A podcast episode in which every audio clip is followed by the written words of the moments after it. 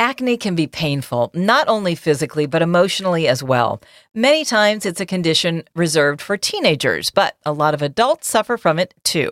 It can flare up with stress or hormonal changes, and it can be so frustrating to deal with.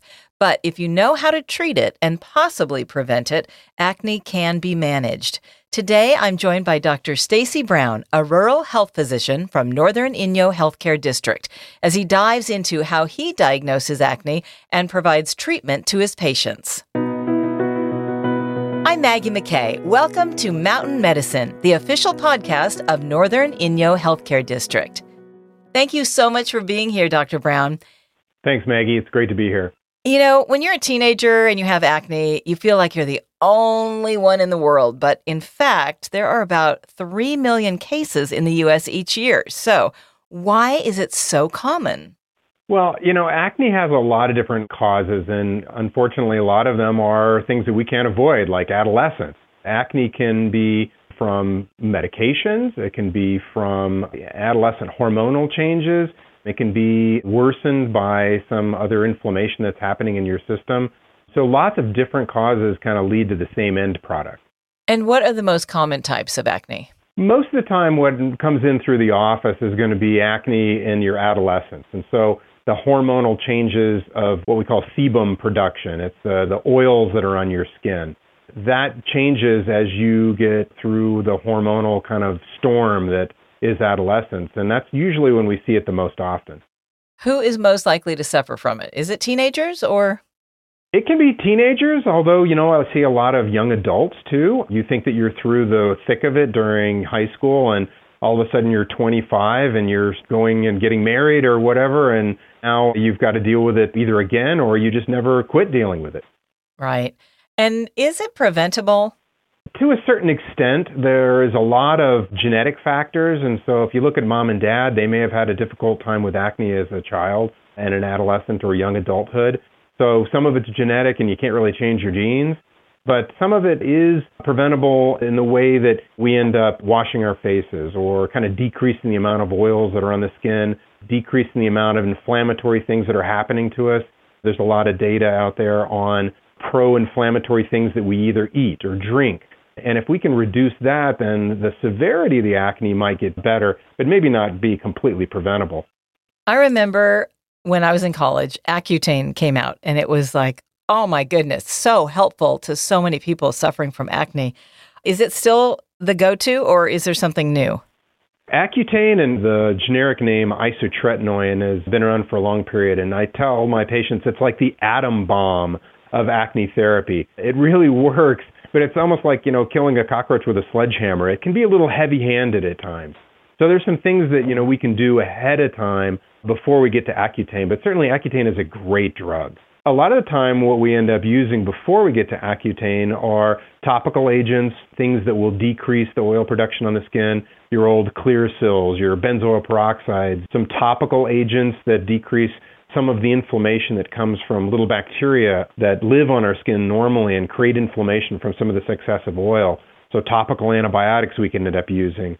Some of the other things that is kind of pre Accutane are the same vitamin A analogs, these little molecules that are different from vitamin A but really control the maturation of the skin and how the skin builds up before it sloughs off and those agents like retin A or some of the retinoids that we apply to the skin, lots of things that we can end up doing either topically or orally before we hit that atom bomb. Are there home remedies that keep pores clean? I read something recently that said add aloe vera gel, rose water, and turmeric. Do things like that really work? You know, I've been in this business long enough that I don't take anything at gospel anymore, either good or bad. So if it looks like it works for some people, then they should try it as long as it's not dangerous. And the interesting part about the ones that you just talked about is the turmeric is really a really potent anti-inflammatory. So it may very well be something that could be as simple as a turmeric containing compound could decrease the flare of acne and the severity. I remember in high school everybody used toothpaste overnight. Did you ever hear of that? To dry yeah. out your pimples? Yeah. Yeah, and you know the funny part is is that I'm from a generation where I remember the old Clearasil commercial, and the Clearasil commercial, if I remember, the benzoyl peroxide was uh, the prom queen had a zit on the end of her nose before prom the next day, and that she grabbed the bottle of magic sauce and smeared it on her nose, and bingo, overnight it was cleared, and that's garbage. We know that acne takes about four to six weeks for it at its beginning at a molecular level at the skin microscopic level to actually produce one of those whiteheads or blackheads. We call them comedones in medicine. And what you see today on your skin, I tell my patients, was cooking for like four to six weeks beforehand. So putting something on and expecting something that's going to be really good tomorrow, the only thing really that's going to do that is just some cover up. Right, makeup. Does trying to extract acne on your own really leave scars? That's what the facialists always say. Only if you're really aggressive at it. So those comedones we talked about, the whiteheads and the blackheads, they're kind of the same ilk. The whiteheads are a little pocket of oil that gets produced in the skin and never really reaches the surface to kind of dry out and oxidize. It just kind of sits there and it attracts all these white cells to it that create this red bump that can form a pus pocket. And that's really what that whitehead is. The blackheads are open to the surface, open to the air. And so those little oil glands open up to the air. It oxidizes the contents of the oil in the gland and the pore to a black. And those are much easier to extract. So with some gentle pressure, you can extract some of those blackheads. But the whiteheads, you're really just rupturing the little pus pocket that's there and creating a lot more inflammation. And does diet factor into the likelihood of getting acne? I get this question a lot. I have patients that come in like, you know, every time I eat pizza, I get acne. Every time I eat chocolate, I get acne. And it's probably not the food's fault. It's just the way that your skin reacts to those foods. I give you an example. I had a patient who had a lot of sugary drinks like sodas. And every time they went on a binge on drinking a lot of sodas, that created more inflammation, not just in her skin, but kind of all over her body. And her acne got worse. So she blamed the acne on the sodas not the soda's fault, it's just her skin's reaction to some of those factors. And is acne more common in men or women? I'd say it's probably equal, although men generally don't come to the office as often, so we see more women coming into the office with complaints of acne. I don't think that it's any less severe in either age group in my experience. I just think see more women coming into the office. And when it comes to exposure to the sun, I've heard a lot and I think it might be a myth that the sun is good for acne. You know, if you bake out there, it will dry up your acne. Is that inaccurate? I don't see any good data on that, but you can make a stretch if you think about it. And what does sun do for our skin in a positive way, other than giving us skin cancer? It generates vitamin D. And vitamin D is one of the more potent anti inflammatories out there. So, vitamin D, I'm not suggesting this that you go and suntan your acne away, but if your vitamin D level is low and you replace that with some judicious sun exposure, you might actually help your acne. And what do you tell patients who feel frustrated because, say, they've been going to the dermatologist for years and they still have acne? What do you say to them when they say, I don't think I'm ever going to be rid of this? I start from the basics. Building a house is like laying the foundation first and then building the wood structure on top of it. So you go back to the basics. Have you tried this? Have you tried the topical agents, the benzoyl peroxide? Work on those four pillars of how acne starts in the first place. Excessive amount of oil, inflammation, decreasing the little bacteria that live on our skin that create more inflammation. Go back to those pillars that you have. The fourth one is the maturation of the skin as it goes from the basal level all the way to the surface and then sloughs off.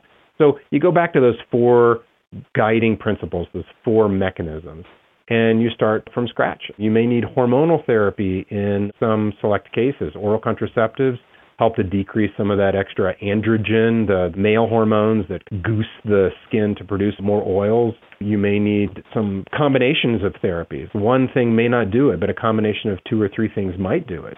And then, of course, you might get to the point where you do need isotretinoin or, or the Accutane family of medicines to try to really be that big push you need to get better. And some people have acne on other parts of their body, like their back or their chest. Do you treat that differently than you would acne on the face? You can. My experience is, is you start with the basics and you put it on the front and the back, which are, again, more the common areas of getting acne. And you start there. And if it works, great. But in my experience, it sometimes takes that isotretinoin or Accutane therapy to really get the back and the chest under control.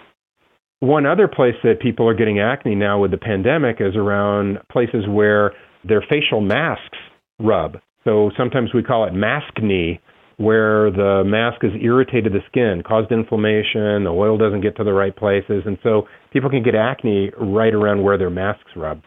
Wow. Oh my goodness. Another consequence of the pandemic. Exactly. Another pandemic associated illness. So, Dr. Brown, how often do you suggest somebody go visit the dermatologist if they are suffering from acne? I think if you're suffering from acne and none of the over the counter agents are working for you, then that's the time to seek a provider.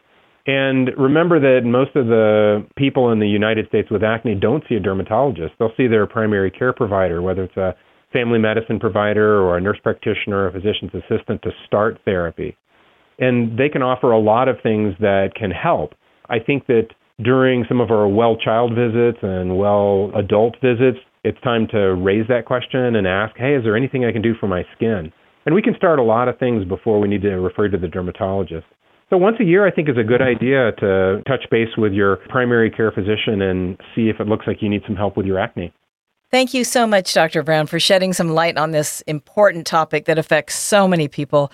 I think all this information you gave us is really helpful, and we appreciate you. That's Dr. Stacey Brown, a rural health physician with Northern Inyo Healthcare District. To find out more, please check out our website, nih.org, to book an appointment or to find out more about our physicians. That's nih.org. If you found this podcast helpful, please share it on your social channels and check out the full podcast library for topics of interest to you. Thank you for listening to Mountain Medicine, the official podcast of Northern Inyo Healthcare District. I'm Maggie McKay. Be well.